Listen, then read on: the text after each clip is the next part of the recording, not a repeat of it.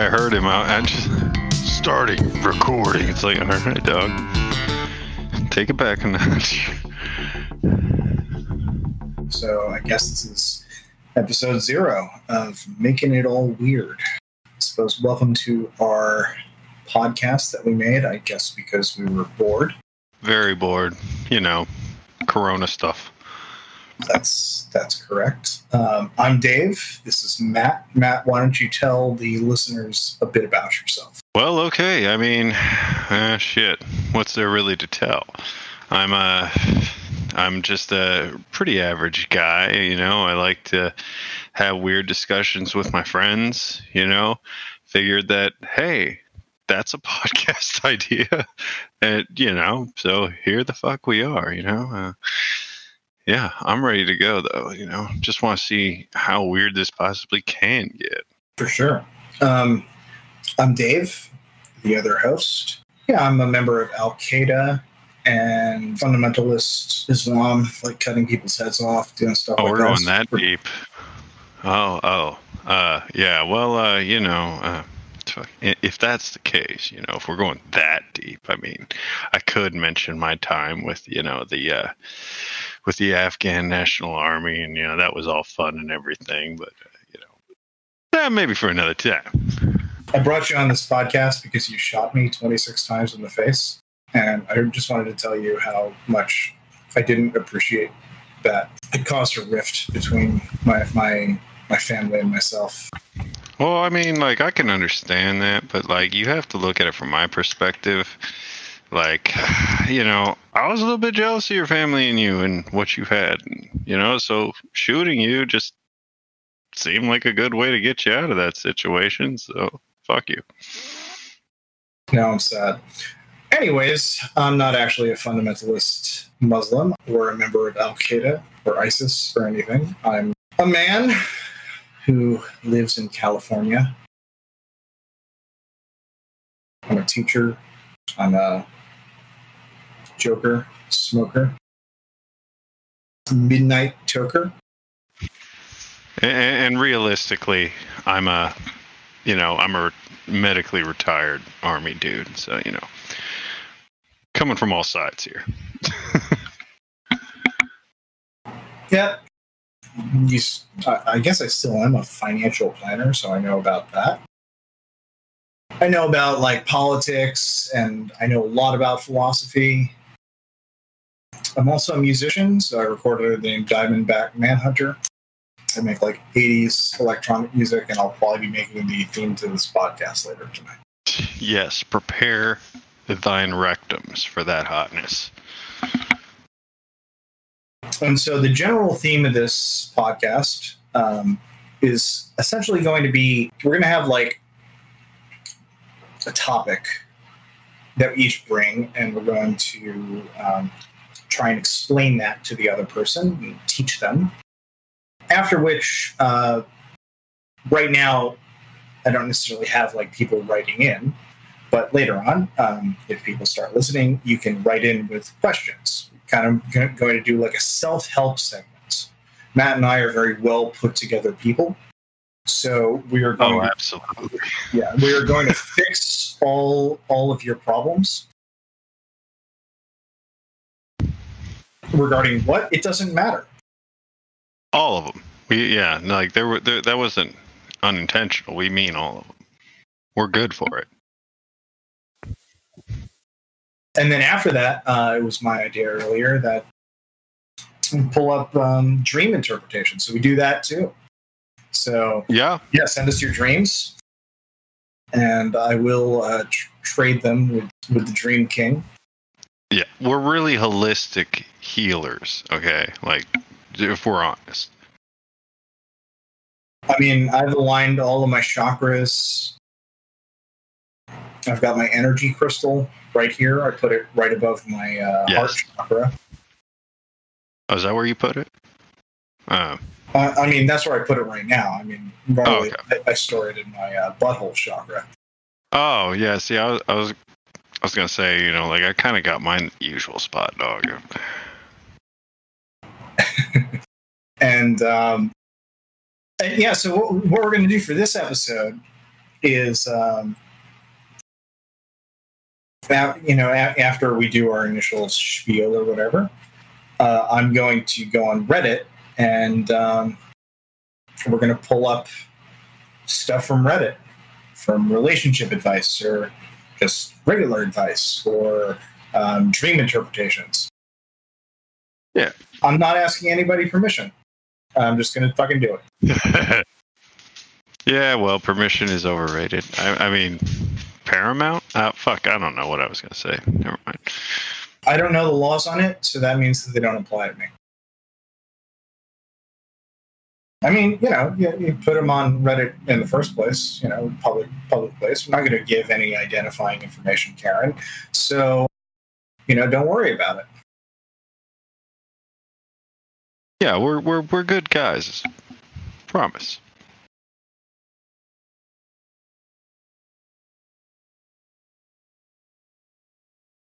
I suppose I would take a philosophical topic I'm interested in. So today it's for me it's um, postmodernism. Matt, what what do you know about postmodernism? Uh, so postmodernism, uh, you know, is the uh, it's it's it's you know stuff that it, it's it's a philosoph- Matt, philosophical. Matt, did, did you not? I sent you. I sent you a lot of reading that you could have done. Did- you do the reading? Uh, did you expect me to? I mean, yeah, I gave you like like three months to prepare for this. yeah. Yeah, no, I didn't do that. So, so just you know, I mean, realistically, treat me like this is my first time, you know, hearing this because I didn't read shit. God damn it! Sorry, dog. You know, man, it's it was really long-winded. Okay, it was just like I got a couple paragraphs in, got really high, and said, "Fuck this." um. Okay, so yeah, that, that's a joke. We're not we're we're not sending each other readings or anything like that. But uh, that was Yeah, no. that was one of the first ideas for the podcast. Was uh, I, I didn't do the reading, and every week And I would- love it. Yeah. Maybe we'll keep that ongoing as a running theme. But uh, getting It's a back, fun one. I think. yeah, getting back to the uh, topic at hand, or the handy topic, postmodernism. Which you may have heard from different people in the news online recently. As people saying that postmodern neo-Marxism and that is that the radical left has an agenda of uh, Marxism, that they are they are indoctrinating our universities and schools with Marxist ideas, and that's wrong. It's stupid. It has no. It's like a conspiracy theory. It's it's not true. But I am a, a, a what they would call a postmodernist. I actually ascribe to that. And so I, I am here to set the record straight about what Oh, yeah. postmodernism is. School us, Daddy. Yeah, that's where it gets hard because it, it is a it is a difficult topic to explain. But it's postmodernism, which means it's after modernism. So to really know what postmodernism is means that you need to have some sort of grasp on what's meant when somebody says modernism. And there are actually a few few different definitions of postmodernism. One actually comes from a philosopher named Fredric Jameson, and the he defined postmodernism as the cultural logic of late capitalism meaning everybody is a postmodernist because we're all living in late capitalism, just meaning we've had capitalism going for a long time. So that is like our Oh, no. ideology and the way that we see the world. But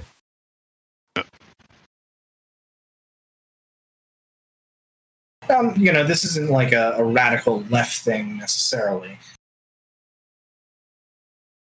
Not yet. But we can we can get there.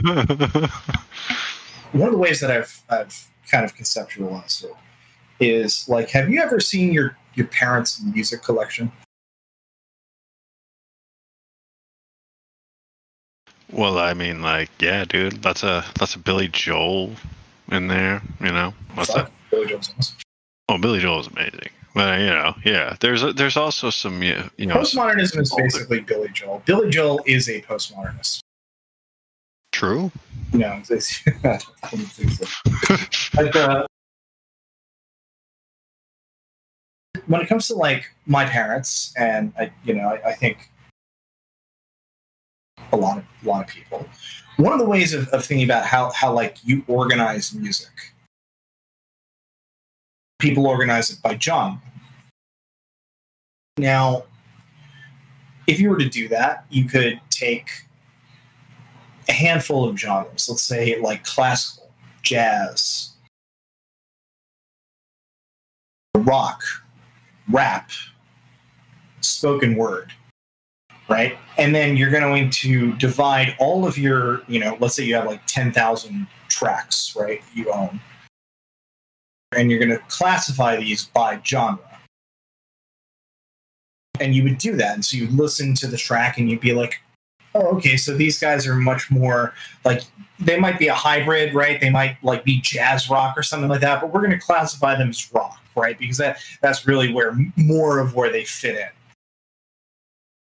And and so that is like this idea of modernism that there are distinct categories that we can classify the world with.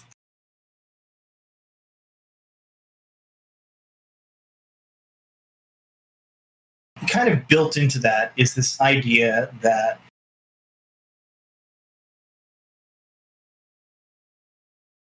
this idea of like unification right? So in that example that i just gave um, where you have you know like something that might not fit into neatly into one genre we're, we're going to incorporate it into one genre. We're just going to overlook the differences and say it is the same so, uh, you know, our, our jazz rock thing, we're just saying, okay, yeah, it's jazz rock, but I, I'm gonna I'm gonna label it more as. And then, so pu- putting this idea aside, then you come to somebody who's like more our generation or or younger, Yeah. and what what do their music what what do our music libraries look like? I mean, like you know, take take your average, uh, I guess you know, popular artists nowadays, what have you, you know, your Cardi B's and such. You know, it's vastly different, but you can see, in my opinion, the roots. You know, so I mean, that's my take on. it. Uh, I, I guess so. I, I think what I'm what I'm trying to get here is much more, you know, I, I like I would not classify a music collection in terms of like five genres and try and make them fit. If you look at my music collection, uh, there's hundreds of genres, right? Oh yeah, dude. If, if it was necessary, like there there would be a genre per track if that's what you know if that's what it took to make it, you know, to properly classify it. Yeah. So I'm not going to try and like squeeze things together and make them stick, or, or make make like a category stick to something. I'm going to, you know, if necessary, create a new category for it. So that Yeah. that jazz rock thing would be classified like jazz rock or like post. Yeah, like uh, like you'd have also like you know rap rock, which wasn't you know it wasn't really a concept until you married the two. Gotcha. So Yeah, and, and so like a, a post quote postmodernist, like any, anybody could or couldn't do this. It would ha- really have to do with like your preference for how you want to organize it. But this is just like an illustration of the idea. Is like if you were to classify, you know, Korn and Limp Bizkit and uh, uh, I, I don't even want to say because I love Rage Against the Machine. I'm not you know but like okay but you know the modernists would classify them under rock probably i would guess and then Yeah. the postmodernists would say they are rap rock yeah, it's more really honestly, it's like from from how you're describing it, it's more like just r- actually taking you know the notes of what constitutes the topic and you know combining them instead of just sugaring su- you know just throwing it in the bin of yeah this is just rock to get a more i would say you know more accurate kind of definition Yeah, so in the in, in 1938 there was a boxing match between Joe fucking I can't I, no no no shit is a baseball player. i can't No no no I'm gonna look it up. Hold on. and i know that's fucking i did no reading ever jokes Yeah, Joe Louis versus Max Schmeling. Joe Louis is a black American or was a black American boxer, and Max Schmeling, you know what was going on in 1938. Uh, but he wasn't a Nazi, but that doesn't matter. He was representing um, Germany, right? And Joe Louis, the, the black boxer, was representing the United States. Yep. Joe Louis knocked him out in like a couple minutes, oh yeah wiped the floor with him. really threw the threw a fucking wrench in a, uh, the Führer's plans, eh? At the time, I mean, for what he was going for in that. Yeah, and if you do a little research on, on like Max Schmeling, you find out that he was actually a really cool guy. Uh, and so was Joe Louis. And then they ended up being friends, which I really like. Well, they're sports. I mean, you know, they appreciate each other on a deeper level. You know, in my opinion, it's a cool thing. And I'm looking for the, the name because it was a sports reporter.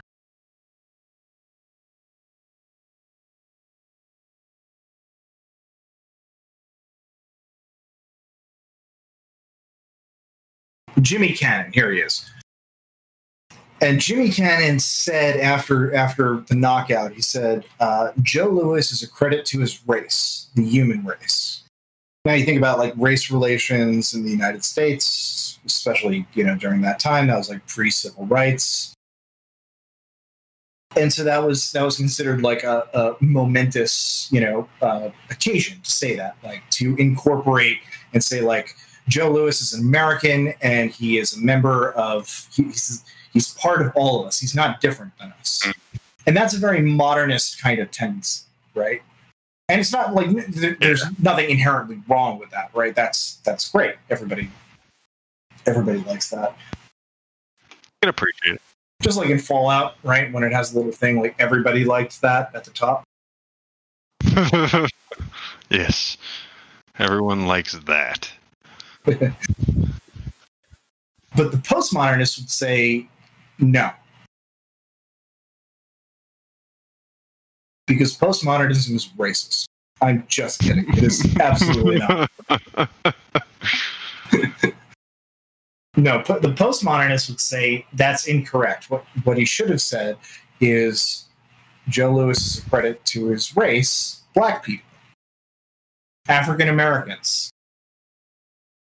Um, what what the postmodernists would say about that is that by trying to lump J- Joe Louis into like the same basket as everybody else, ignores differences for the sake of unification right?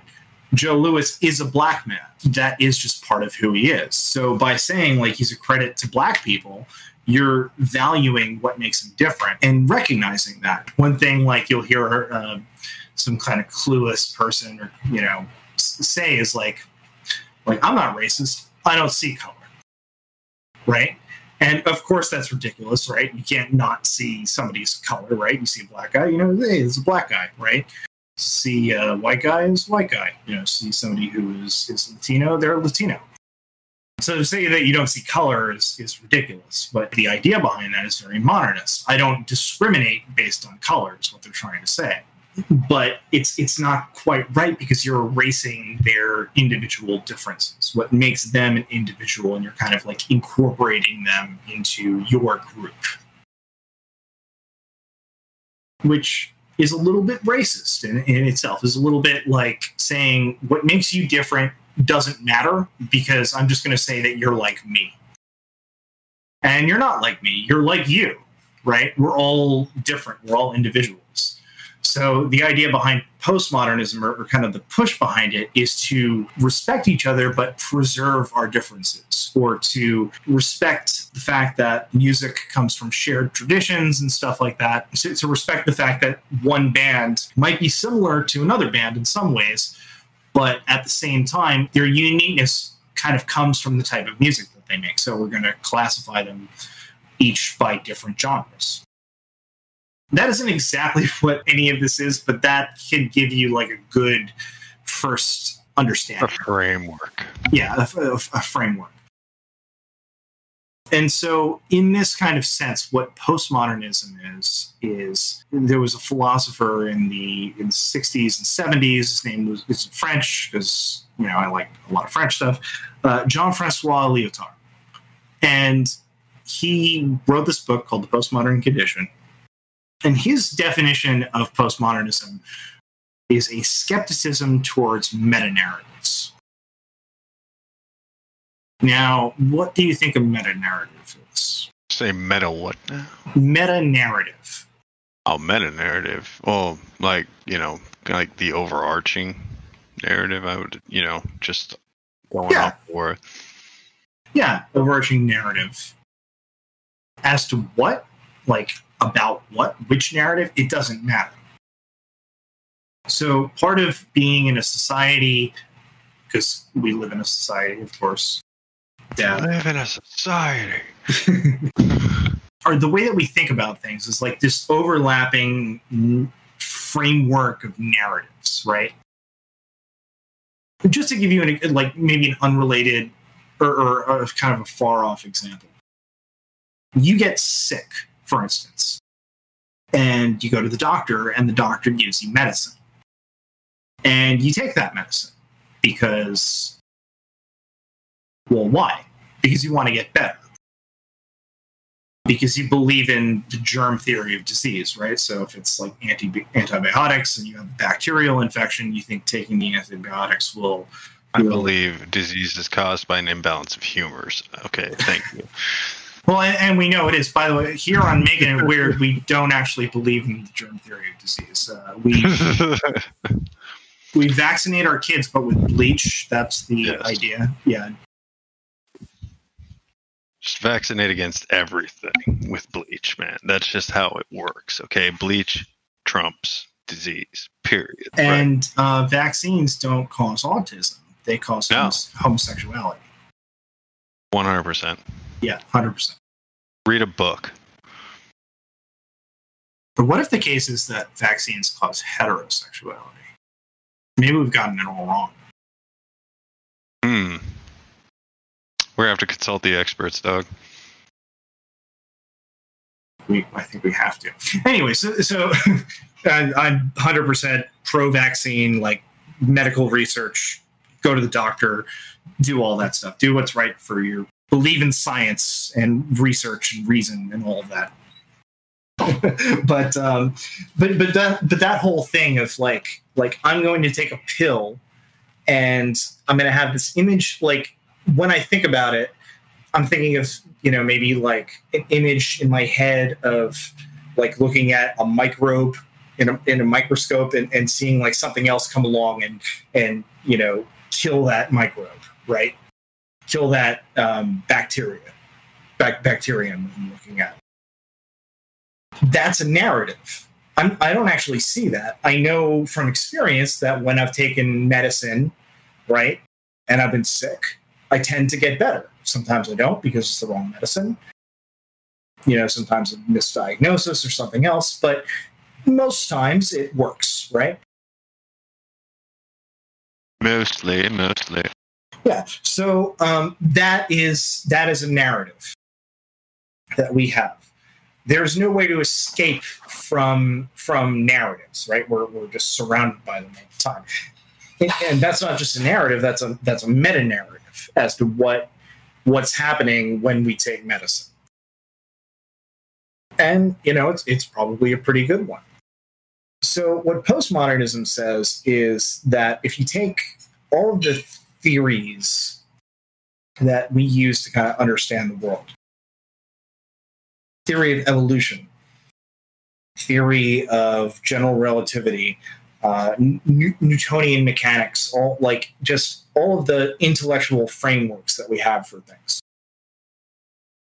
They are they, they are right. They are they, there's part of them that's right, and there's also the sense that regardless of what we do, we're never going to get something quite right.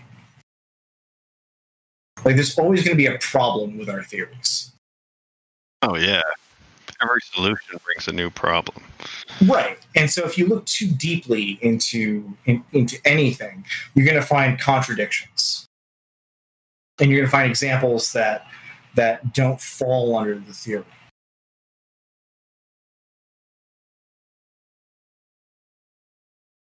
If postmodernism is skepticism towards meta narratives, what that means is that like a lot of the stuff that we learn in school, a lot of um, these like overarching ideas about history, about um, politics, about what's right and what's wrong, things like that.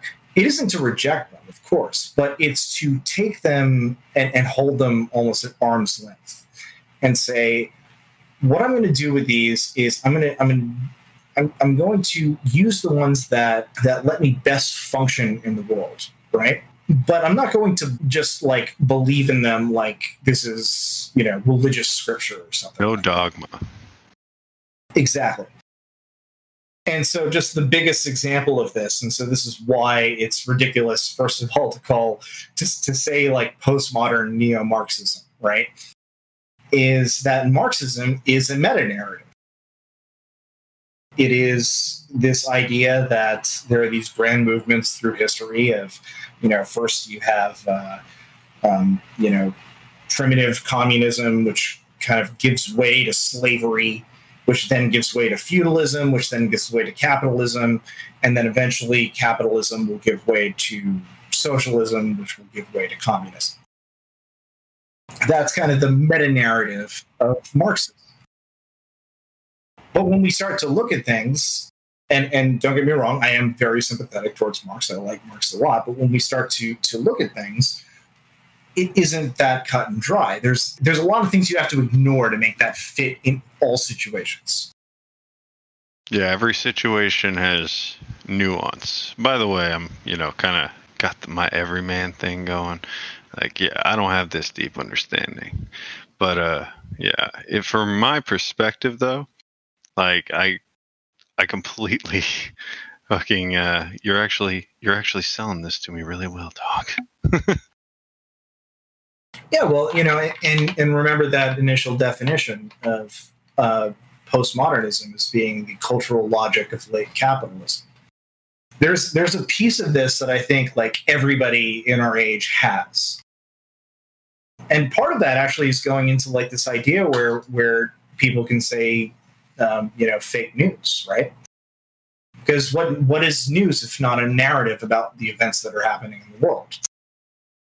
If you if you look really closely at it, like all reporting is going to have some some leaning, some bias. Some yeah, it's impossible to to avoid. There's also this idea that events are events, right? Something happens in the world. When I when I report on it, when I tell you like I dropped my soda bottle on the floor, I'm, what I'm doing when I do that is I'm painting a picture in your head. But there's a lie built into that because whatever picture I paint has to do with your associations with the different words I've used, right? When I say I dropped my soda bottle on the floor, that causes you to like play a little movie in your head, right? And all of the elements that you, you know, when you when I say soda bottle, my idea of a soda bottle might be a Diet Coke bottle. Maybe you were thinking of uh, a Sprite bottle or something like that. Right. There's already a lie in there because I can't actually put the events into your head. I can only do that through language. And whenever I do that, I'm converting experience into something that that is is a form of, but is a different kind of experience. So there's something lost. It's his lived experience. So yeah, it's yeah. always different. Gotcha. Yeah, when I when, when I when I tell you something, I'm essentially telling you a story. as to whether that story is true or not well the more closely you know everybody i guess would agree that those words fit what actually happened is probably Get the most truth. get the most truth but there's always that elements that we it, it will never line up one to one right if i say the word tree to you that's going to bring to your you know into your mind a picture of a tree but what that picture of a tree looks like for you and what that picture of a tree looks like for me are going to be two different things maybe i'm thinking of an oak tree when somebody says tree maybe you're thinking of I'm a a- maple guy. yeah, you're a maple guy, exactly. So there, there's automatically this sense that we start getting into this just degree of untruth the moment that we try and convert things into language, which means that our, our narratives are automatically, you know, have this this element of untruth to them. When you start questioning that, it, it, it becomes and i think this is what happens is it becomes very easy to say say like oh well if that's the case then nothing is true right? If there's always going to be some element of truth then i can't trust anybody i can't trust any narrative. And of course that's ridiculous right? You have to trust certain narratives to live your life. Like you know you, when you go to the refrigerator you think that you you know put your uh, put your orange you know you went shopping earlier you got orange juice or something like that. And you're thirsty and you want uh, I want a glass of orange juice. So uh, I better go to the fridge and, and get my glass of you know get my orange juice. If you're if if you don't believe any narratives, you can't do that because you have to say, oh, that's a narrative that I have orange juice in my fridge. I remember putting it before, but I can't trust that as a narrative anymore. So I can't actually believe that there's any orange juice in my fridge. In fact, I can't really do anything. I could just become paralyzed and have to sit exactly where I am. And you know that becomes this reductionist thing. But the, the, the point is that we we are always working in this in this frame of narratives. And so postmodernism, in this sense, just has to do with putting these narratives into perspective and realizing that when we're when we're interacting with things and talking with each other, we're interacting with with narratives and meta narratives, and we all have different ideas. We all use words in different senses. I was just having this, uh, you know, on the other day where, uh, like a lot of people on Reddit were kind of dogpiling me because they, uh, I was using the word rights in in a legal sense, and they were trying to use the word rights in, as into like what's what I feel subjectively or, or personally what's right and wrong. yeah.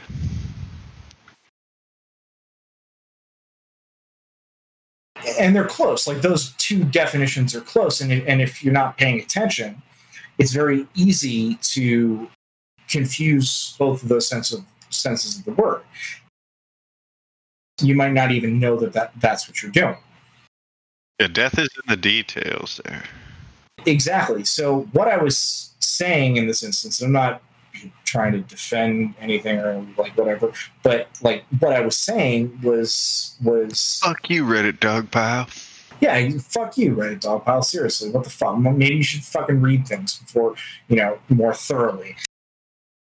Hey, But that that was the uh, you know that was just the thing because they were they were trying to they, they were also trying to give it like the worst possible interpretation of things too, which uh, you know automatically you want somebody you're talking with. If you really disagree with them and you don't like them you want to like think about everything they say and try and make it oh that's the most horrible thing i've ever heard. Right? Yeah. and so that's why in debate and stuff like that there's something called the principle of charity which is to try and interpret what your opponent is saying. possible. the yeah exactly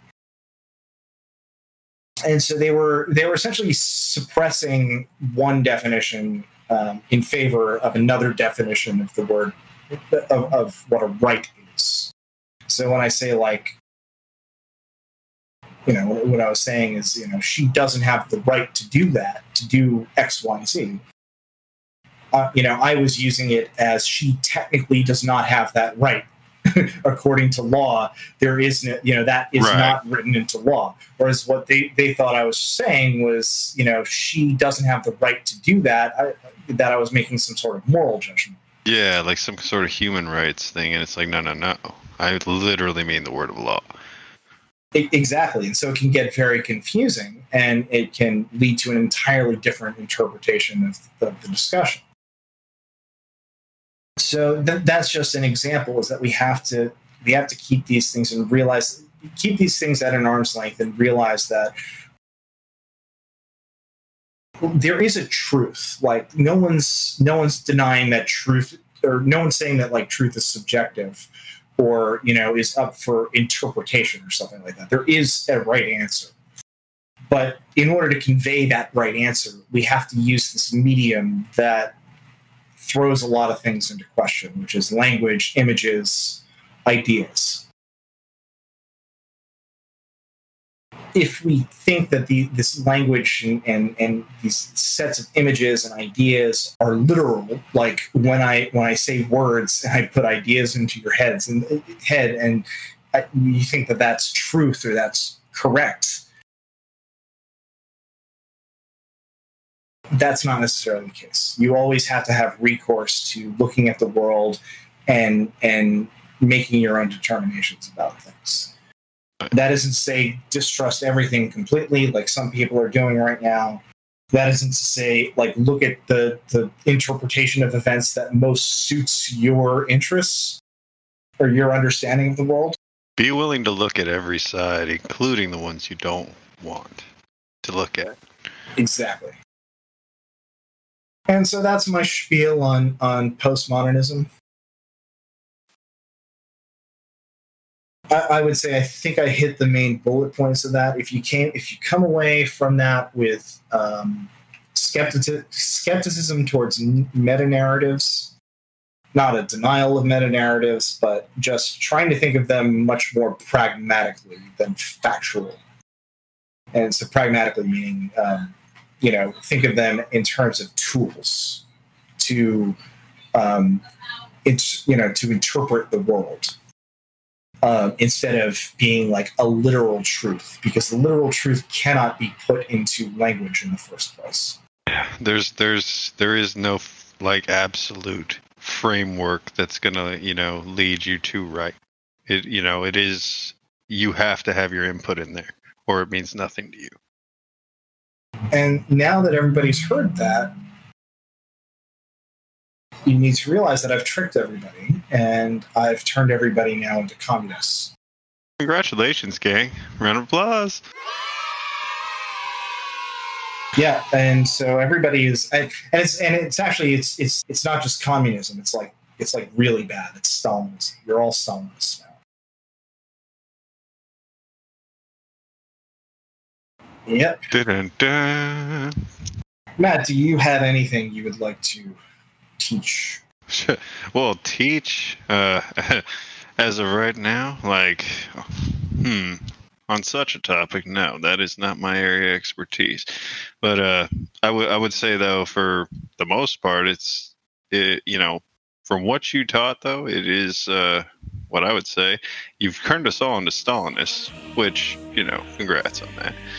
But uh, there is a there is a certain, uh, in my opinion, there's a definite uh, benefit though to in my opinion if i was going to take one trait from this is to try and look at things in the best life. If one point at all. Try and give people again this is my everyman perspective but try and give people the benefit of the doubt.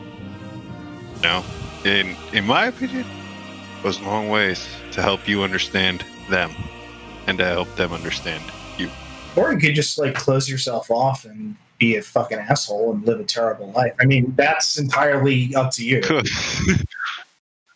it's an option it is an option Um, all right, so let's let's take a look. I'm gonna pull up um, Reddit real quick. Oh fuck yeah! Time to solve your problems, baby. Yeah, we're gonna solve your stupid fucking problems that you've you've Yeah, truly petty. you put yourself in these. Like this is 100. percent It's your faults, and um, and you're bad people. Really, I mean, I think that's the that's what it comes down to. Yeah, make better choices.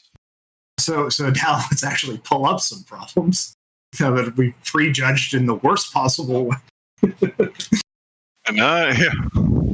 Hey, you know what? No one said we had to be consistent with and what that's we preached. that's part of postmodernism too. Like, um, you know, Aqua Teen Hunger Force is fucking hilarious. We both love that. Doctor Steve, all that.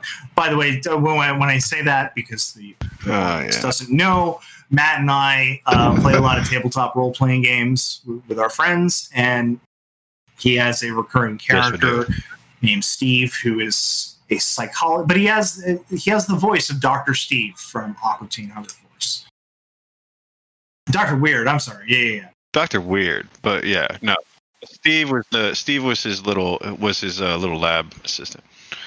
And uh, yeah, he's over. a he's a crazy person, and everybody loves it. It's a lot of fun. You know what I'm going to do? I'm going to. Sh- so yeah, we're still figuring this out. Um, I have a lot of ex- I have a lot of, first lot of time, experience doing podcasts. I've been podcasting for the past 27 years, and so what I'm going to do is I'm going to share my screen on Discord here. Fingers crossed.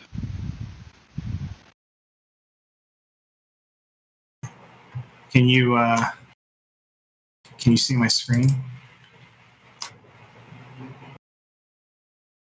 I let's see here. I can. I can. Yes. You got Super Smash and some yeah other shit. Okay. Yeah. So let me pull this up.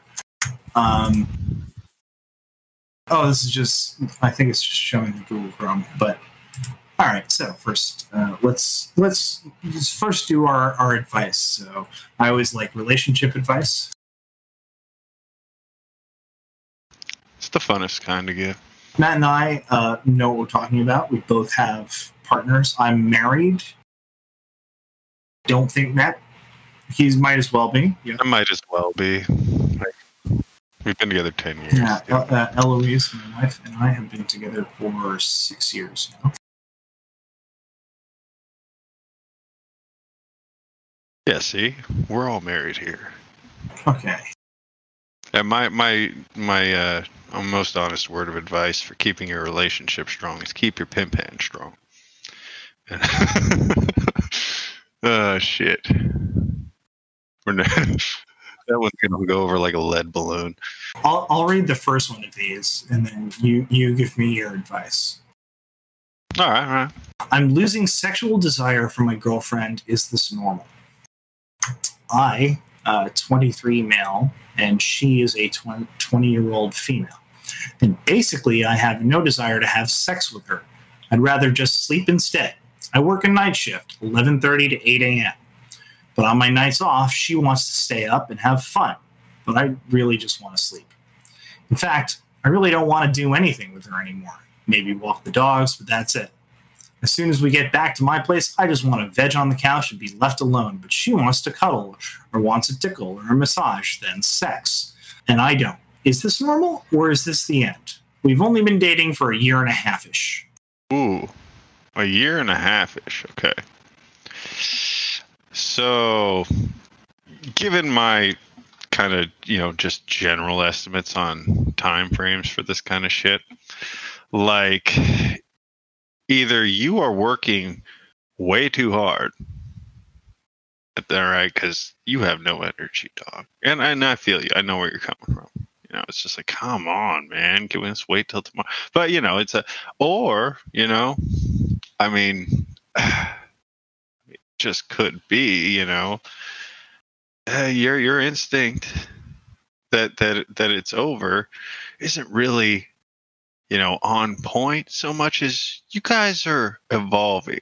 I call this going into you know the old married couple phase, which again I'm a little confused for a year and a half, but this is kind of like old married couple shit, you know, and uh like maybe work less a little bit, you know, try to get some more time off to just get that rest so you have energy for her to cuz I mean, if you're not if you're not putting out, she's gonna, you know, go find some. So, you know, it is critical for you to get your rest, I would say. Start with that. Adjust your schedule. If you then have energy and the desire to, you know, help your lady out, well, then I was right. Which, you know, I'm pretty sure I'm right anyway. But, you know, that's my first take on that. You know, get some more sleep and uh, you'll have some energy for her.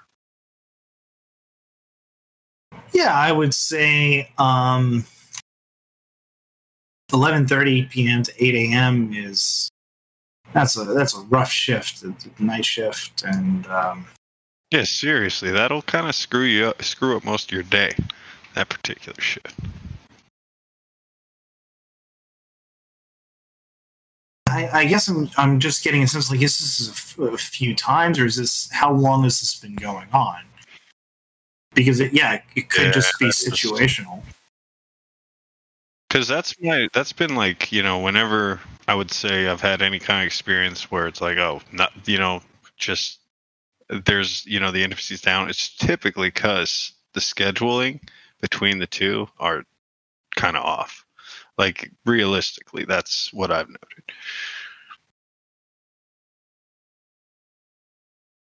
And I think the the old married couple idea, I think that that's part of it too. I mean, you've been together for a year and a half, and You're a bit used to each other now. Nothing's new. you know, in that first year, you know, however long honeymoon honeymoon period or whatever, um, you're going to have a lot of sex because that's what happens. And, um, sex is is where Matt, in case you didn't know, that's where the man takes his um, Oh. his penis Right. and he places it into the vagina of a woman. Not Sorry, I couldn't. shut up, Siri. God you fucking please damn repeat what you said? fucking dumbass bitch. Fuck. And that is not an example of how we treat our spouses, you know, but that is exactly an example of how not to. But Siri, thank you for showing us that. I don't know why she turned on.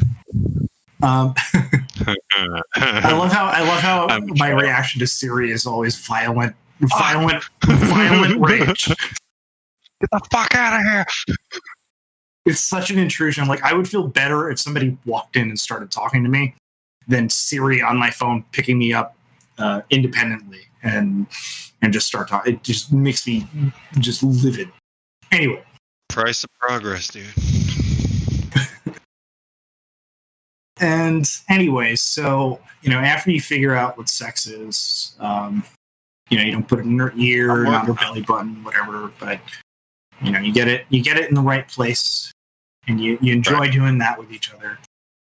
And Front- eventually, things are gonna calm down a little bit. At the same time, sex is an important part of relationships, right?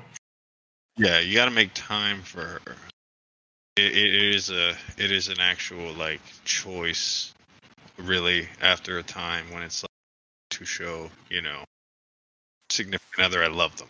yeah and and if this is a case where it's like you know you just want to sleep you, you you- don't you don't think that you're gonna change which i doubt but you think that this is just your new normal you don't want to do anything anymore wonderful but you know usually you know people have adjustment periods to certain things Yeah, you'll adjust back. Believe me, once you know your schedule changes again. Like people change their whole lives, so don't think this is just gonna be, you know, the the rest of it for you. And I, but I also th- there's something else like I think here that it's not all about you, and that's that's part of that's like part of what I get from this is that Yeah. I'm seeing a lot like I want I you know when I come back from work this is what I want to do, and less of a concern uh, you know with what she wants. Love is that like it's it's an action. It's It's an action word. yeah Yeah, it's it's a verb. You gotta put the work in, like even when you're tired. You know, yeah and only you know you don't want to do something that's great that doesn't mean you won't enjoy doing it either too right like true. and, and that being said like that isn't 100% of the time right like you, you you know set up some nights a week i want to veg on the couch and jerk off and watch gay porn and i do that and it's fine. Yeah, that works for you. I'm just out in, in my in my living room with my pant with my pants off. You know, I like I like to go have my you know my weekly crack night in the alleyway with the local you know uh, with my local uh, street friends, and you know, and we go and we snuggle up and piss ourselves. It's great, but you know. So, I mean, I think I think immediately what you should do is set aside two, three nights a week. I mean, and it sounds like you live together, and set aside two or three nights a week and make those date nights. And yeah, it's corny, like it's an old person thing, but you're 23. You're basically like a foot in the grave already, so don't worry about it. it won't be that long though. You won't have to keep it up forever. Like life is terrible, and then you're gonna die. And don't think that an- another night of of watching Snooki. That's on TV, I think now, right? The uh, New, actually, New I think Jersey Shore, I think, is something. They do got a new season. If, like, uh, yeah, my old lady is watching. It's cool. Is that true? No, I seriously think they do have a new like season show, whatever. and and at the end of your life, like I guarantee you, what you're going to say, you're going to be on your deathbed, and your grandkids are going to be there, and, and your kids, and you know, you wish they were all there, but Daniel died in that car wreck, which was really a tragedy. And you know, you can actually see his outline now that you're you know fading into the oblivion, um, and and you see and he's smiling to you, and, and you know, you, so you're going to reunite with your dead son. And then your last like thoughts is the the last like bits of bits of electricity pass through, you know, your your your, your neural pathways, and you're going to say, "I really wish I spent more nights watching TV. Yeah, and like there too. Let me let me uh, kind of set you uh, straight here on the definition of a date night. Right, it doesn't have to be an out date night. You know, you get some of your favorite food and make you know get together on the couch, eat that shit, and watch whatever she wants. That's typically easiest. And, and here's the thing, Matt and I, we're we're like miserable pricks, right? Horrible people. We're the same age, right? I'm 35. You're 35. You're 34. I don't know. I don't know. I don't know what fucking age you are. I am. I am. Yeah, that's sweet that you know You're, that. you're t- okay. So this guy, he's 23. Now, I'm sure you know Yeah, he probably can still get erections on a reg- regular basis. I'm not jealous about that. I, I uh, Those are overrated, man. It's much. It's much more fun to try pushing rope till something works. yeah, just just pushing a limp dick against thing, something until you get some sensation. Smash it up against that shit till something happens, and that's sex now. So he's he's he's 23, and you might not know this, but the things you like, you're gonna stop liking yourself, and then you're gonna stop liking the things you like. And so, like, That's that's a nut check. so so you're gonna ha- like be sitting on the couch with your girlfriend, and and you want to see like all of the shows that you want because you're you're fucking all your tastes are the best, man, right? Enjoy that while it lasts, because let me tell you, later on, you're just you're gonna be sitting there, dick in one hand, remote control in the other, and you say, "I've seen this gay porno." I've seen. I'm sorry. Thousand times. Yeah. I might not have seen this gay porno, but I've seen this gay porno. You know? At least, yeah. I mean, there's only so many permutations of, of gay porn actors that you can that you can you can watch before they all really just start running into each other. Not necessarily, All blends together. Yeah. but um, but yeah, no. it's Like I have stuff I want to watch, but I want to watch Trailer Park Boys again. You know, I want to watch season five of Trailer Park Boys for the fifty thousandth time and think, wow, this is great. My tastes are amazing. I'm the best fucking. Like no, let her let her do it. You're not going to enjoy yourself more if you get to pick it. Like let her pick it sometimes. I bet she doesn't want. I, I bet she's sitting there 100 percent of the time, and she's bored out of her mind because you always get you always are picking the gay porn. You know, like I don't know. Maybe maybe she wants some lesbian porn in there. I don't know. Yeah. And, and I'll say this: this is the fun thing too, right? Because you can entertain yourself even if the show is not entertaining. Like when my girl watches, uh, you know, Snooki and them, it's like, oh, okay, I'm not interested in this. But you know what I am interested in? Cracking jokes about this. So I'll entertain myself with that during the show. And you know, she watches her show, I get my fucking laugh. So it works out that way. Yeah, and yeah, you just start enjoying things ironically and realize this, Yes. and you realize that the stuff that you like sucks, and you know you can discover new things, but that stuff is going to suck too, and then you're just going to fucking grow old and die. I, I don't. Yeah, eventually, I, I, I think honestly, the true like you know natural like when you actually hit natural death is when it finally occurs to you that everything sucks and it will never not suck again. Yeah, you, you think that the stuff that's on TV now is different than it was in like 1974? Wrong.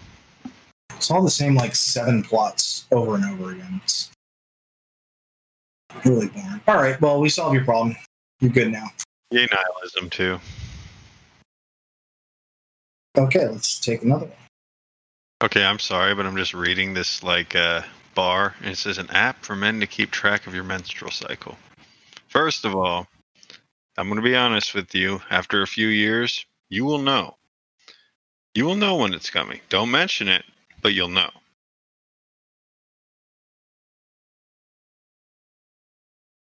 I still haven't been able to figure out my menstrual cycle, but Well, I mean, like not mine personally, you know, but hey, other people's is just as fun.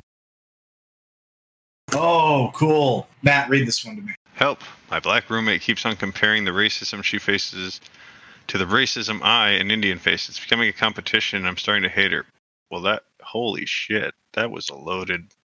Jesus, it's becoming a competition. Okay, so I'm read Yeah, this. we're white people. We're going to solve your problems. Yep, we are. Uh, with a white, in a white way somehow. Uh, let me preface this by saying that this post isn't an attack towards black people in general. Oh God, this is already starting off bad. This is just my experience with one person who happens to be a certain race. I'm not trying to generalize or anything. This is more about the roommate as a person than about her race. That's what they all say. So my roommate is a black American woman. 21 female, and I'm a first generation immigrant from India. 21 female, too. North India, to be precise. Oh, okay. I moved to the U.S. for college about three years back. I like my roommate. We get along pretty well. Whenever I mention something racism related, some racism related incident toward me, excuse me, she's always like, oh, that's nothing. You don't want to know what I have to go through as a black woman. Every single time, I completely sympathize with her, and I know that our experiences aren't the same, but saying that racism I face is nothing feels very wrong and frankly angry.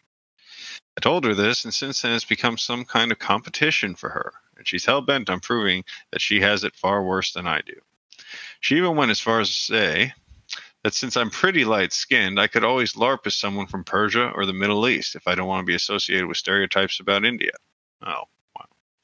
When I told her this logic was stupid because A, I don't associate I don't dissociate myself from my home country, and B, people from the Middle East and Iran also faced racism before they're brown too, and add to that Islamophobia as well. Her response was, well, not as bad as black people do. And I agree with all of what she says. I don't really have it as bad as other people, but I have my issues, and it feels like she's always invalidating them. We used to be good friends, used to have fun hanging out together, but I don't even want to be in the same room as her. I've tried explaining it to her, but she get, uh, but she doesn't. She just doesn't get it. I've been avoiding her since the past month or so, and she's picked up on it. Is very upset because she considered me a friend. I don't see how this friendship can continue any longer if she doesn't understand what my issue is, and I'm no longer willing to tolerate her behavior regarding this. Seems like a dead end, but also I don't want this friendship to end. And that she's my roommate, and I'm kind of stuck with her for the time being. Oh fuck. So I'd like things not to be awkward, I would say. Any advice? Well, what do you say? I think that, um, yeah, this is a tough one. This is a yeah. because on, on one hand, your roommate is kind of right.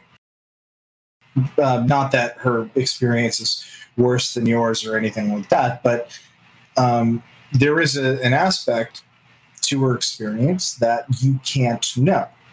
You don't know what it's like being a black woman in the United States, and she does not know what it's like being an Indian woman, um, you know, or in the United States either, right? There's this incompatible part Right. of your experiences.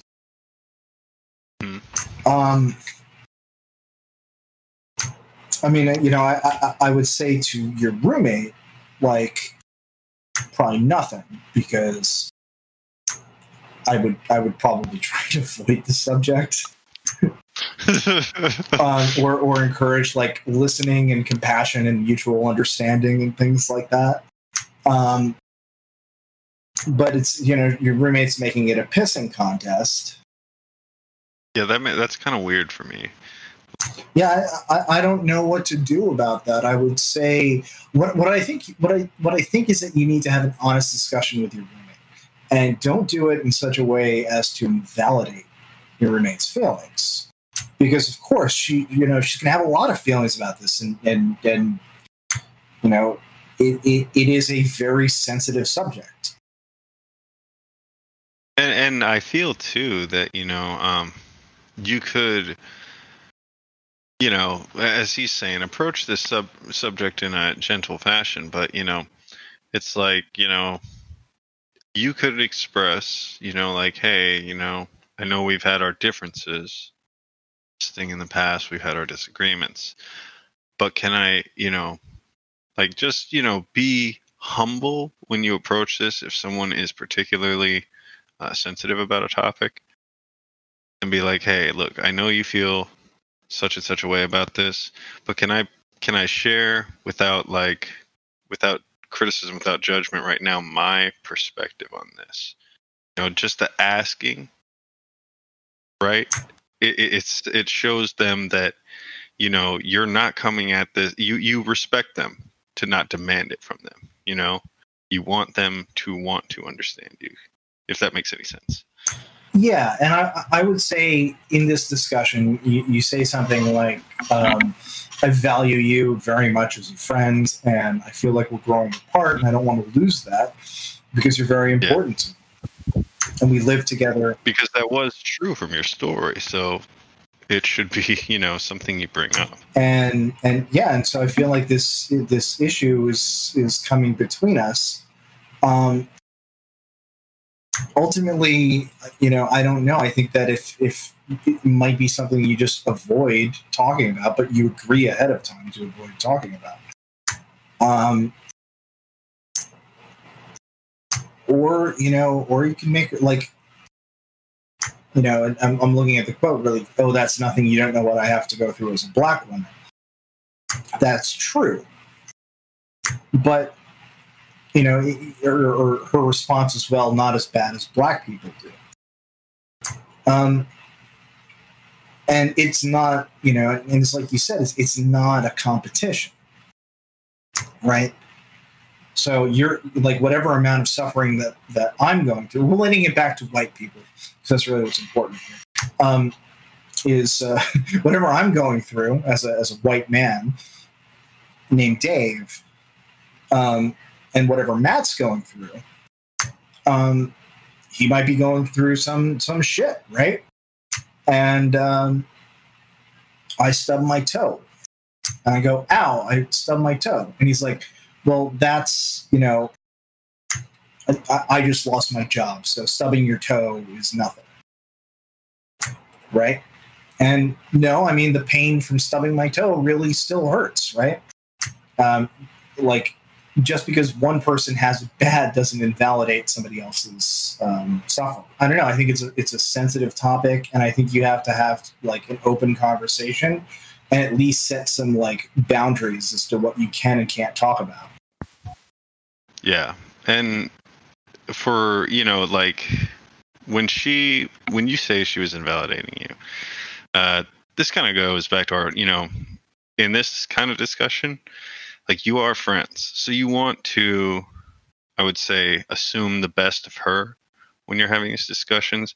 So you know don't go into this with the you know the mindset that she is intentionally invalidating you. As much as it you may have internalized some feelings about this, you know, don't, you know, go in there with that humility, you know, and really, like, if you show her the humility, you know, and reverence to her concerns, I feel that as her as your friend, she will echo that sentiment. Yeah, like I, I just think that there's this this balance because it sounds like when you bring something up, um, uh, you know, regarding race and and your own experience, the way that she's interpreting it is that that her experience isn't important, right? Or isn't um, like she's she's asserting herself against that, and um, yeah, I don't know. I, I, for for me, I, I would say the the solution would be to find out why like why that's the case and why why she's doing that, and then explain. Well, my my, my purpose here isn't um, uh, to one up. Yeah, you. it's not to one up you. Yeah, it's more like, hey, you know, I'm, you know, it's I I just wanted to share, you know, that perhaps experiences that we both have, you know, experienced, so that we can, you know, either you know have some kind of commiseration over that you know? Yeah absolutely. And yeah and there's going to be an overlap because you're both women of color in the united states. And uh, that's a that's a unique position and man do we live in a racist country woman do we live in a racist country. So or at least parts of it um, systemic racism. Let me tell you about Louisiana. but uh, yeah, no, I, I, mean, you know, it's it's terrible, and so you, you at least like have that as a commonality. Yeah, and and start with start with what you have. You know, again, like this is a sensitive topic, so you know, start with what you have in common. You know, common ground will, you know, get you both, I feel, closer to the particular outcome you're looking for because you want to maintain your friendship and you want to share these experiences, you know, there is no reason that can't happen. I think mind. if this is a relationship that's important to you, you could also start it by like going, find, you know, what does she like, and finding something that you know doesn't have to be a grand gesture or anything like that, but you know, finding a gift and saying, you know, like I was, I was feeling really bad that we weren't talking recently, and you're an important person to me, uh, so I just wanted to give this as like a token of my goodwill, and I want us to remain friends and all of that. Get you guys a spa day together, or you could just not give a shit and tell her to go fuck herself. I mean, that's a that's an option. That is an option, just not optimal. No, it's not. Yeah. Op- you know, you want to increase the amount of happiness in the world. Assume uh, assuming that's the case. But if you didn't, if you wanted the world to be a worse place, then that's an option. Yeah. And then there, like like I said, you know, also there's there's the there's the you know I'm gonna add my uh, white two cents here. That we like to go and do hallucinogens to better understand one another. Maybe you guys could drop acid together. I don't know. You know, don't. Again, this isn't real advice. Uh, don't don't. I don't uh, think you should really drop acid, I'm, you know, yeah, whatever. The official position of the Making It All Weird podcast is that uh, hallucinogens are actually um, good for you. You should do them whenever you can, in any situation. Yeah, I mean, officially we feel that way, but, you know, officially we can't say it's official. You're on the bus, you're in, you're in an emergency, that's a great time to do them. Oh yeah, man. Nothing like having to go to the ER with tripping balls. yeah, don't do uh, don't do or do them. I don't care. I don't. Do them responsibly. Or if you want to have a bad time, don't. I mean, we're not your parents. All right, let's solve some other people's problems. I feel like we're doing good things for the world. Parents don't care. My girlfriend died. Oh, wow. parents don't care. My girlfriend died. My 15 male girlfriend, 15 female, unexpectedly died last week. I am so sorry. That must that must uh, really uh, really suck, and it's terrible. I was with her for over a year. She was my first kiss, and I loved her a lot. My parents don't seem to care. They say it's time to get over it and stop crying. They say it was a dumb, meaningless relationship at my age, and that we would have broken up anyway. They say I didn't really love her because I'm only 15. They won't get me therapy or support me. How can I feel better about my girlfriend dying? How can I get my parents to support me? Are they right about it being meaningless? Well, okay, so uh, death or something I can talk about. Um, so would say that truly there is no, you know, set time limit for you, someone to get over the death of someone. Your parents, to I feel, say that you should be over it. It's dumb, meaningless. Like that is Parents are fucking wrong and they're stupid. pretty heartless, dude. Yeah, that's pretty heartless. So let's just start with that. Um, if they won't uh, give you therapy or support you, that is awful. They're your parents, and they should want you to get better, even if that requires therapy.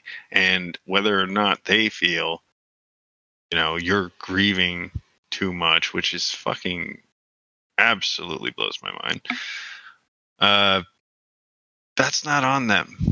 But they should support you as your parents because they should want you to get better. They are not doing that. Uh, I would say seek whatever manner of therapy is available to you. Uh, if your school provides some, uh, look for community resources. If your parents aren't going to help you, ask, uh, you know, your peers. Ask, you know, a teacher you trust, you know, someone who can put you in contact with the people you need on that end. And now, as far as feeling better about your girlfriend dying, is there's no easy way to say other than it's going to be a process. It is going to be a long process. You love someone, you know, like no one can say you did or did not. You know how you felt.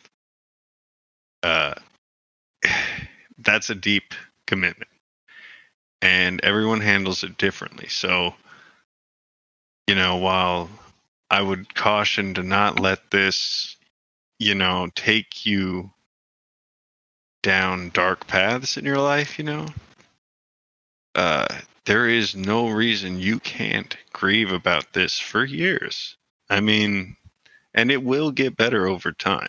Like in my experience, like time is really what makes the difference here. And uh, for the for the time you are hurting, surround yourself with people that will support you. You know, because we're not always strong, and in this situation, your parents aren't really supporting you. You take who will in my book. Exactly what Matt said. I have nothing to add to that. That sounds exactly right. Uh, things will things will get better. It's really tough, and uh, your parents are, are wrong and they're fucking stupid. Um, and and that's that's that's okay too. It's really difficult, but they're your parents, and they're going to make mistakes. And in this case, that's what they're doing. Yep, Cool. All right, so let's go to the next one. that's sexy. Yeah. Oh, uh, hell yeah! Here we go. Read this to me, Matt.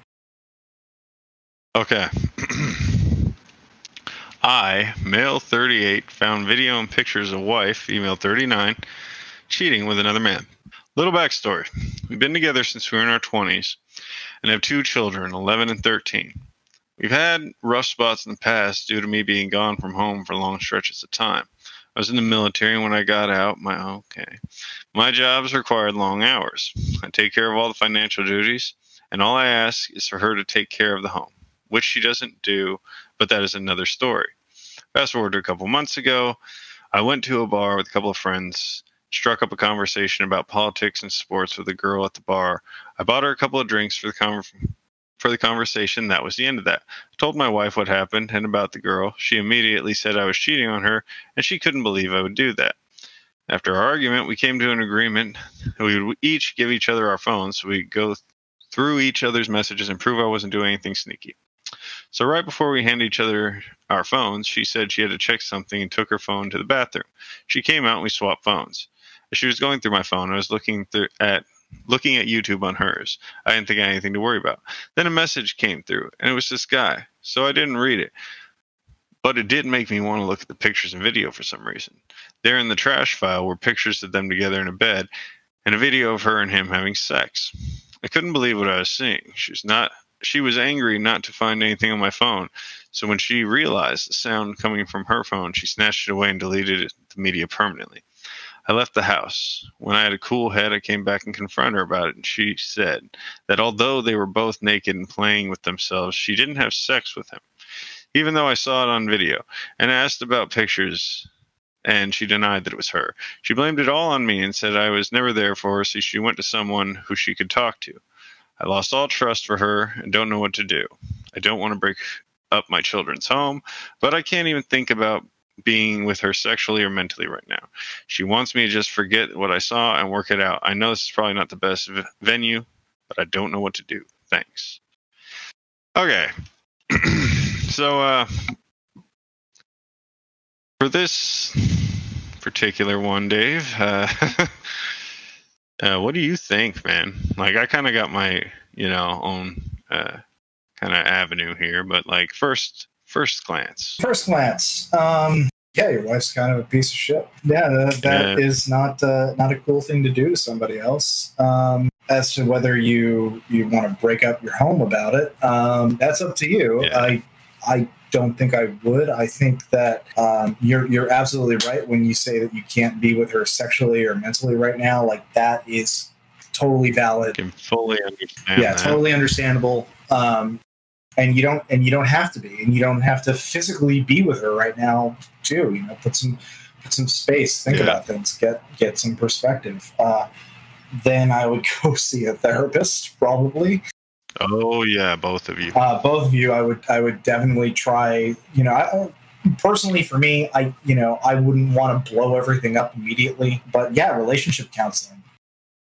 That's that's a that is a hundred percent gotta happen. and if she can she can like genuinely admit to what she did like you know she's saying oh we didn't have sex so this and that like okay that like in, in the scheme of things that doesn't matter what matters is that she's lying to you and Yeah. um Which is hard to you know that that's hard that's hard to admit to yourself that it's not the sex. But like seriously, the lie is where the problem started. yeah and so yeah that's so that's what you need to address like why first off and i know this seems weird when it comes to cheating but why does she feel the need to lie to you right? Like if if that's something that she wanted to do why couldn't she be be honest about that? And you know there's there's a reason right? But you can't like i i don't assume necessarily what that what that reason is we, assume that we wouldn't want each other to cheat right? So if that's the case then you know she, like it just points to the fact that she wants like the best of both worlds. She doesn't want to give up her cur- current relationship and she wants to be able to do whatever she wants. It's not really how life often works. yeah and if and if both um you know i guess both of you like if you wanted to have an open relationship or something like that that's not impossible that's that's something that people have have though. but you know it needs to be honest and open and it, it- it's the lying and sneaking around and stuff like that like yeah that's the problem and, and then the immediate projection when you came home and and you were like you know i was out and i met this woman and we just had drinks and that was it and her immediate reaction is you're cheating on me That's Yeah. pretty that that that's pretty uh typical of that kind of situation though. If they got something they feel guilty for yeah that's it's it's uh, it's projection. So you know, like nobody is at their core a piece of shit or anything like that. Everybody has the chance to grow and change. No one thinks they're the villain. But in this in this situation, she acted like a piece of shit. Let's say that. I, I think if she realized if she can be made, I don't know, don't make her like cry the back of her hair and shove her head in the toilet or something like that. But you know, uh, unless she likes that. I, I mean, yeah, that's people come in all sizes and shapes and, and yeah, people are into stuff, man. But yeah. uh, but don't but don't assume. Let's like let, us not assume that that's what she likes because uh, that that'll get you in trouble.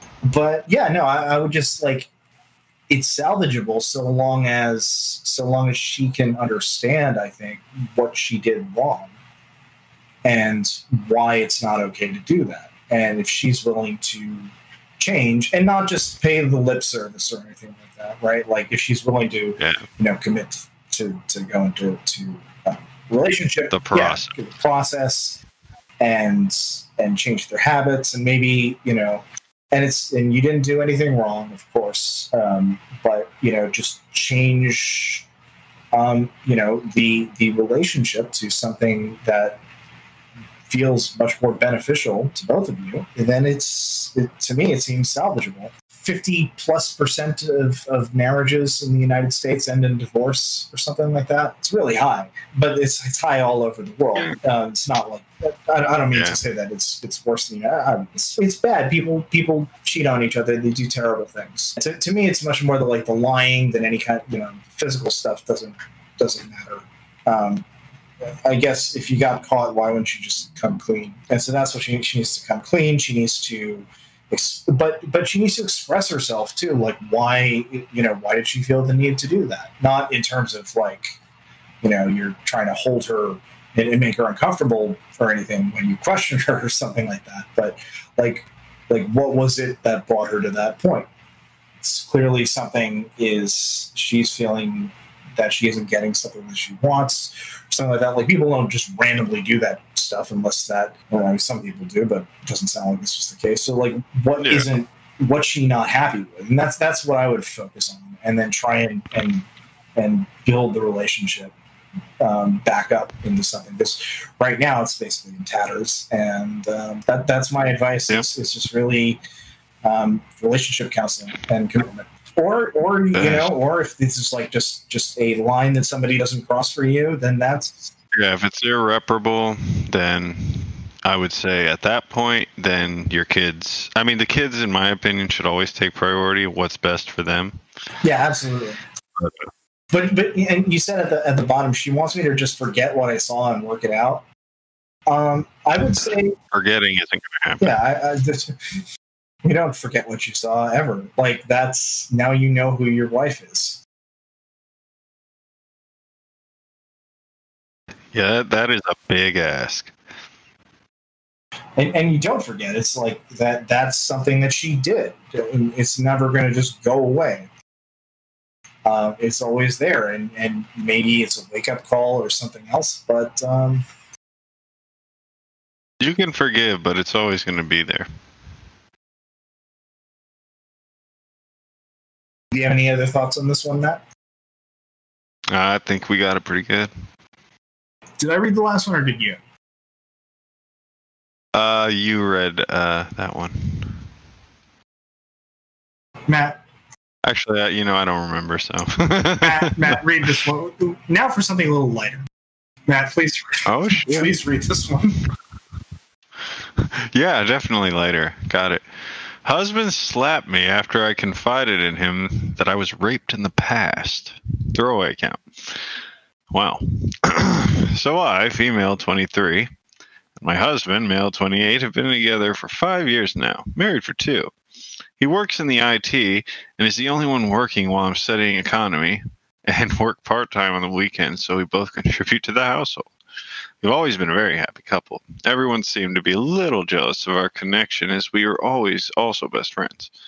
He's a very sweet, hardworking man who loves who seems to love me and wants me to feel secure, sometimes in ways that I don't agree with. Like putting down other women for looking a certain way. And I've talked to him about it, but it doesn't seem to know what the big d- problem is. Not sure if that's relevant. Mm, possibly. All right. TW, rape. I've been raped when I was in high school before we knew each other by a classmate on a school trip. We barely knew each other, but one night he got into the women's bathroom when everyone was outside besides me and raped me and strangled me really badly, so I couldn't run away.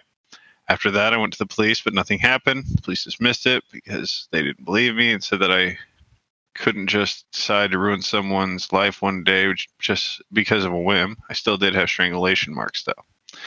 It's awful. I recently decided to tell my husband everything since I finally got the courage and stopped being ashamed. Thank you, R slash 2X chromosomes. I sat him down yesterday and told him everything. After that, he put his face in his hands and slapped me really hard. I could feel my tooth has been chipped shit. Then he stood up, packed some of his clothes, and left. I was crying the whole time, and he only told me to shut the fuck up. Well, fuck. I don't really know what to do. I didn't call him or anyone else. It's already morning, but he hasn't come back. Any help would be appreciated on how to proceed. Well, this is the only advice you need, so. Alrighty. Uh, well, okay.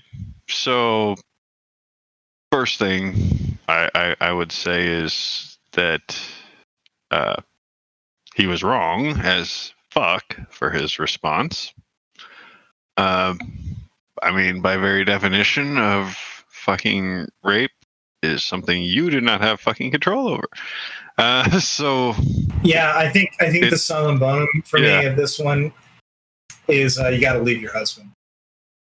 yeah, I mean, yeah, really, like there, there's no uh, right way about it, and I'm sorry, you know, you thought you, you say he was sweet and everything, but apparently this is this was a bad read on them because that is fucking absolutely like horrific. Yeah, yeah, that's fucking terrible.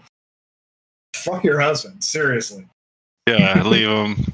Fucking like really, there's no two ways about that. And also, Fuck yeah, go see your therapist. Um, Yes, yes, yeah. My God, that's that's that's common advice. There's a fucking theme for the night. See a therapist. oh yeah, yeah, no, that's going to be a lot of these. But but yeah, no, you're you're like you're you're you confide this like horrible thing. You finally feel comfortable enough to to talk about it openly with your husband, and his his response is to physically assault you.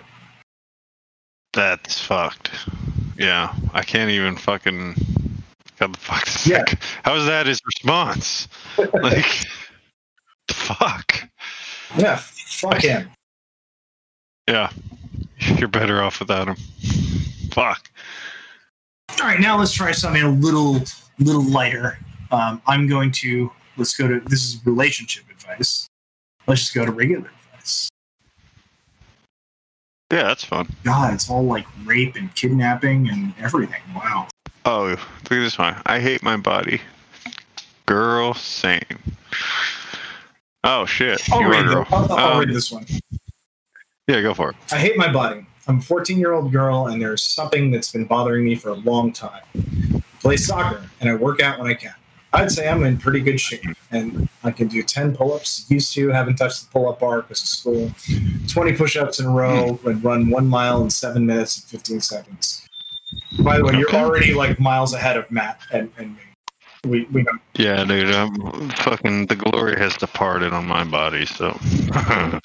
Uh, what bothers me so much is the fact that I don't have muscles. My arms look thicker. That's about it.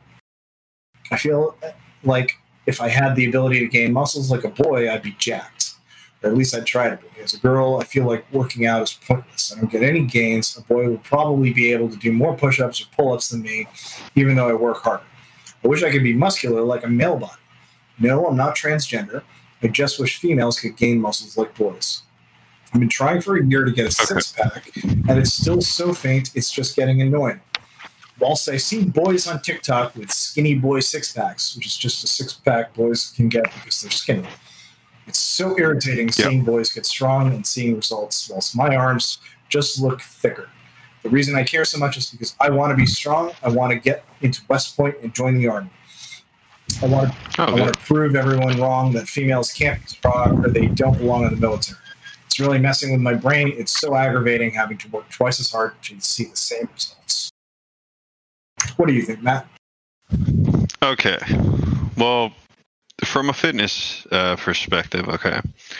Um, couple of things uh, from my knowledge, uh, and I would start with um, firstly, you have your goals, your fitness goals, and uh, from what I've seen, you've you're well on your way to achieving them. So, really, what you're gonna like putting in work when it comes to actually achieving the results that you want is only half of it. Um, the biggest part, I would say, that a lot of people, I mean, you've heard it before, you know, but nutrition. You have to, like, it, it is not, uh, you know, I understand it, it is absolutely a shit feeling, you know, that you cannot achieve this uh, ideal in the same fashion as another. But there too, I mean, you have to take, you know, body type. You know, are you mesomorph, ectomorph? You know, uh, and diet is the biggest, the biggest uh, part of, in my uh, mind, getting definition. Um, it's one thing to work out like uh, some of the, you know, strongest men on earth, right? Like we're ta- we're talking like champion powerlifters and stuff, right? Immensely strong individuals carry a lot of fat, carry a lot of bulk. They aren't that cut, but they're training for a different type of thing. To get cut, um, to get the the lean look you want, uh, the primary thing I can say is, and this is for anyone out there trying to get that lean look, is you have to monitor your diet strictly.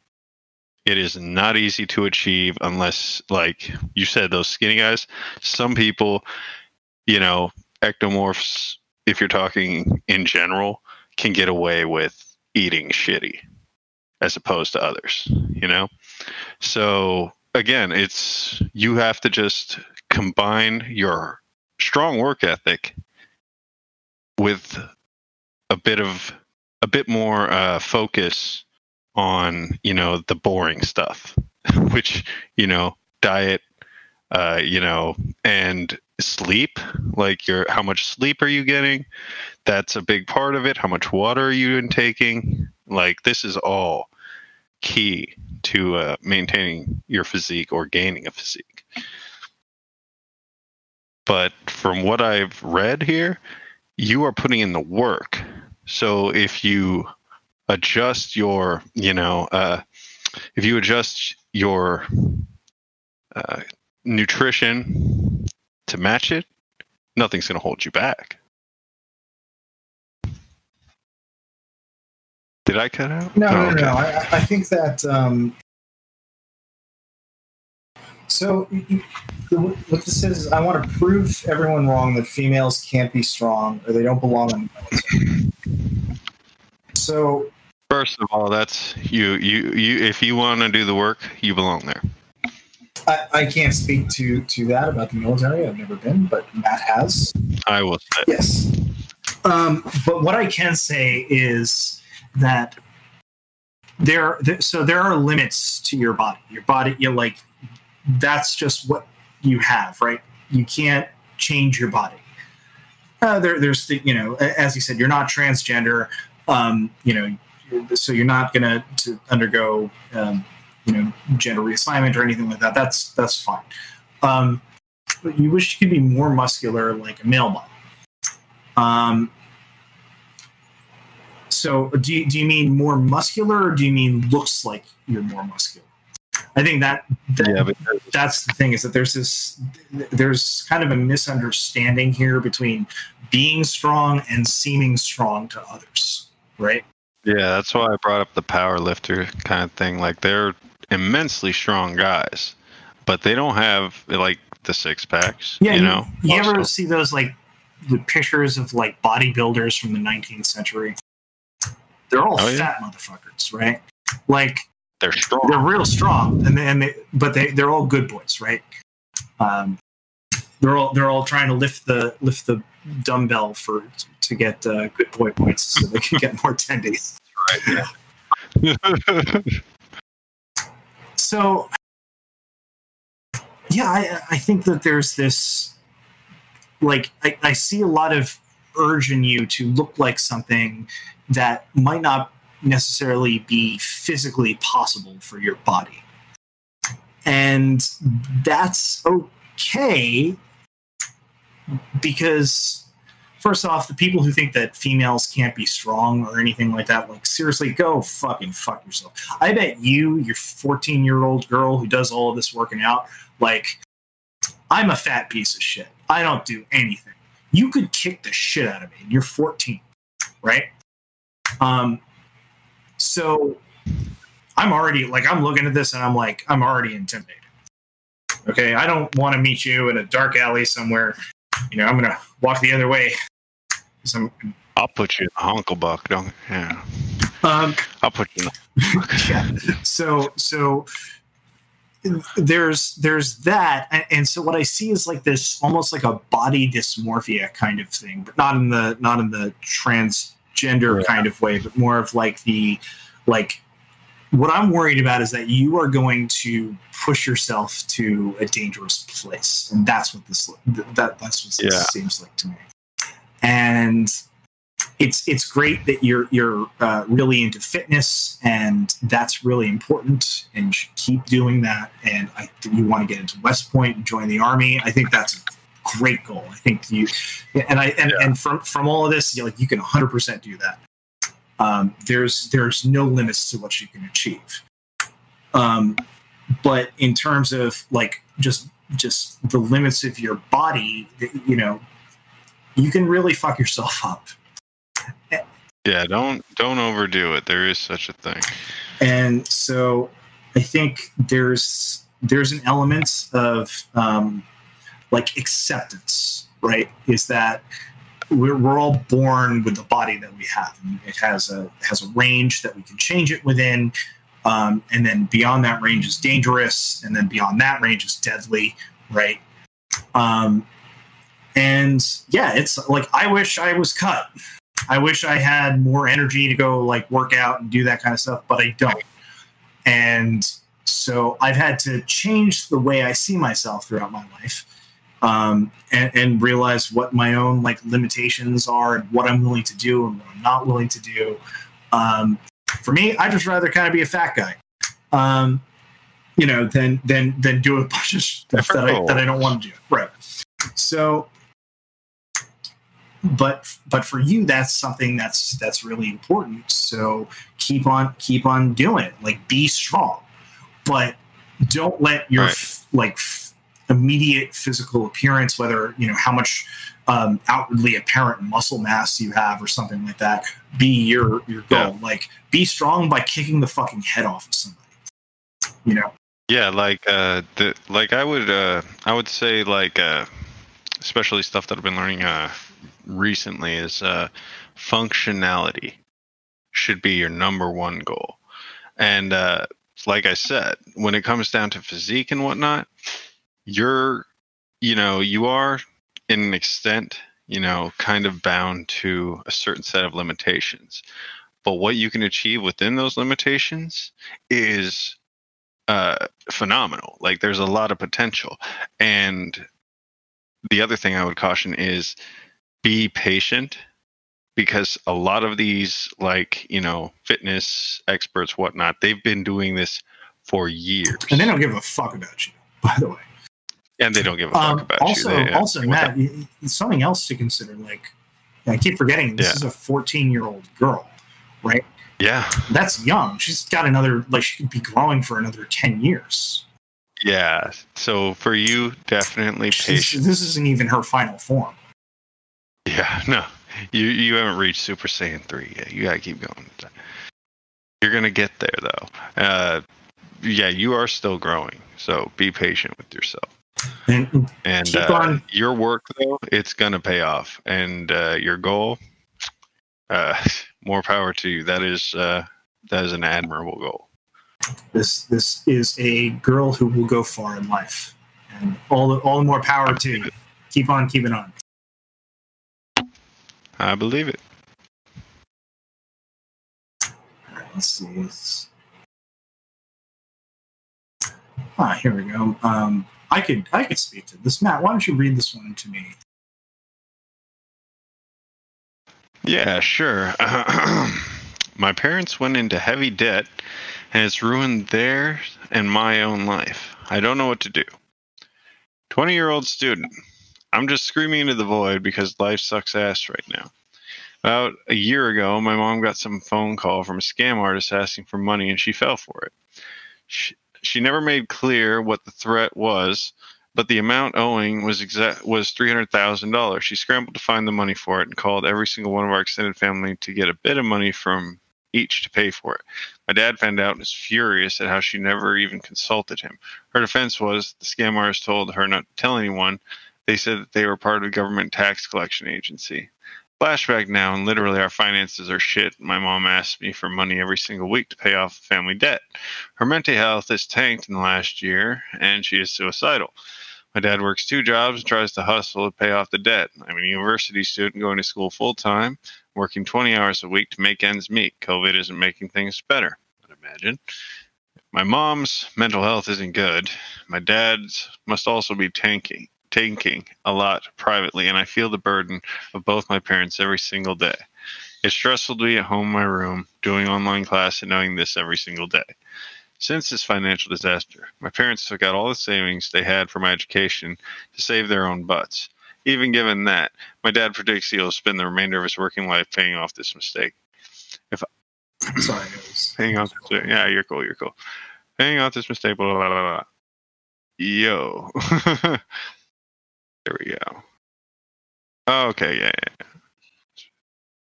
All right. Sorry, I lost my place. All right. I have had to pay for school out of pocket with loans. I have worked very hard to save money so that I can go ex- on exchange and travel. But just as of last week, I realized I need to pull out all my savings to get an angry relative off our family's back. I have considered dropping out of school, but I love my major. Just got accepted to an honors program with a scholarship. I feel defeated and frustrated. I know that there's a light at the end of the tunnel, but gosh, feels so bleak. Every paycheck is almost given to my parents. I feel like my future is so uncertain that I'm always going to be hauling the weight of my mom's mistake. I can't tell her that, or else it would break her. I feel like my parents are pulling away from each other. I can't do anything about it. My mom doesn't even sleep in the same room as my dad anymore. She slept in the living room since quarantine started about nine months ago. Can't invite my friends over to the house or do anything knowing that outside my room is my mom's bed set up in the living room because she can't deal with her own guilt. I feel like they probably would have divorced Ari, but realized that it won't solve anyone's problems. I feel angry that my educational savings they had for me are now gone. I'm mad that they put my future at stake because of their mistake. I'm mad that my mom never told anyone about this fraud. And when this hole got deeper, she decided to keep quiet. I'm mad that I feel that my life feels like I'm always digging people out of holes. I can't even live my own life, buy a car, date, hang out with friends, exercise because I spend so much time sitting at home doing work in my room to make extra money and then directly e transferring the cash away to someone else. Like my father feels the same way, so I feel inclined to share his burden. I'm frustrated that I need to carry this burden and shelter my two younger siblings of this. We are too young to work and become victims of this. Most of all, I feel selfish for wanting to back away and run away from my parents as soon as I graduate with my undergrad. I feel like I've never had a chance to truly live life since it's really been just work slash school since I turned 18. Has anyone else had this problem? I know it's unlikely, but probably worth a shot. Well, there we go. I think it's admirable that you're helping your parents. Um, it's it's really rough. You know, the world is is a fucked up place right now for everyone. Um, yeah, with your with your mom, uh, that's that's tough, man. That's that really sucks. Um, and yeah, with the world the way it is, you can see that you know people are under a lot of financial pressure and they make a lot of mistakes because of it. You know, True. Um, but you're you're together as a family unit. That's that's definitely important. You have each other to rely on. I, I know these are platitudes, but there's you know there's not much that can be t- you know that, that I can tell you aside from like uh, hang in there and it's going to get better. Things look like, like they suck now, but that's COVID, right? We're all in quarantine, lockdown, whatever the fuck, and um, and it won't be like that forever. Um, yeah. you said your mother is suicidal. She needs she needs counseling. Um, your dad's working two jobs, trying to hustle and pay off the debt. Like, Shit. yeah, Yeah. he's he's hanging in there. It's it's shit wall to wall, or at least it seems like that. And um, but first off, money isn't everything. Everybody's made financial mistakes in their life, and True. you're you're doing the right thing. You're you and, and your parents now at least are being trying to be financially responsible and, and pay that off. Trying. Um, Yeah. and it'll you know it'll uh, just chip away over time. And when you when you can, you know, um, I would say yeah, move out. You know, if you can afford to keep helping your parents, but um, you know you, you do have to take care of yourself. Um, Yeah.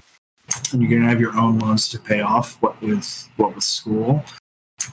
Yeah. Um, so yeah, just you know, your parents aren't you. Like you, you know, you, so at some point you're gonna have a like a separation. Their finances are gonna be their finances, and your finances are gonna be yours. Yep.